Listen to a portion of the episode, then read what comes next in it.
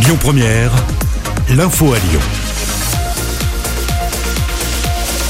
Et tout de suite donc le flash avec euh, Antoine Galen. Bonjour. Bonjour, la saison de rugby est terminée. Le Loup Rugby finit à la 9 place du classement après une victoire contre Agen hier sur le score de 52 à 7. Malgré cette victoire, les hommes de Pierre Mignoni ne participeront pas aux phases finales. Et puis quelques mots de basket. Une défaite après 12 victoires consécutives pour l'Asvel. Les Villeurbanais ont perdu 87 à 106 contre Boulogne-le-Valois. Plus que 4 matchs à jouer dans ce championnat de Jeep Elite. L'Asvel est toujours troisième au classement. Prochain match prévu contre Nanterre mardi. Roselyne Bachelot à la Biennale de la danse. La ministre de la Culture a assisté hier à un des spectacles au théâtre romain de Fourvière. Le traditionnel défilé ne pouvait pas se dérouler sous forme de parade comme chaque année pour cause de restrictions sanitaires. Le public est resté masqué durant toute la représentation.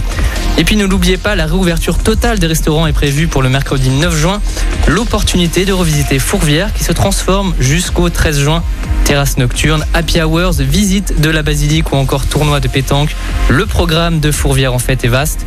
La place du village accueille également le chef Maurice Sacco à l'occasion d'un restaurant éphémère.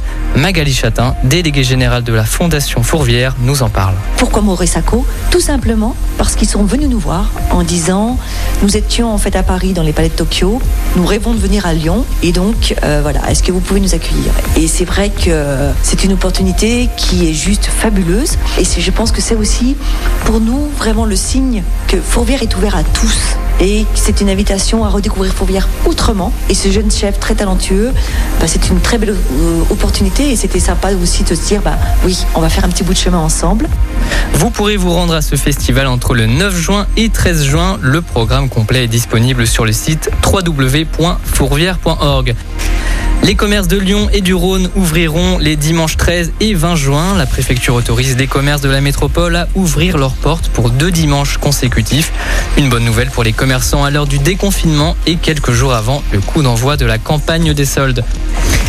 Le musée Paul Dini de Villefranche-sur-Saône fête ses 20 ans, l'occasion pour l'établissement culturel de proposer divers événements cette semaine, comme par exemple l'activité de sensibilisation à la culture sourde dont nous parle la directrice de ce musée, Sylvie Carlier. Alors c'est vraiment en fait un aperçu de ce qu'est une visite en langue des signes. Il y aura une personne qui est euh, entendante et qui, euh, et qui aussi va euh, justement travailler sur la question de, de, cette traduction en langue des signes. En fait, la langue des signes n'est pas un langage universel, elle est propre à chaque langue. En fait, elle interprète ce qui va être dit devant un tableau. Donc c'est vraiment une manière de, sensibiliser à, cette, euh, à cet handicap qui euh, permet d'approcher en fait les œuvres de manière aussi sensorielle.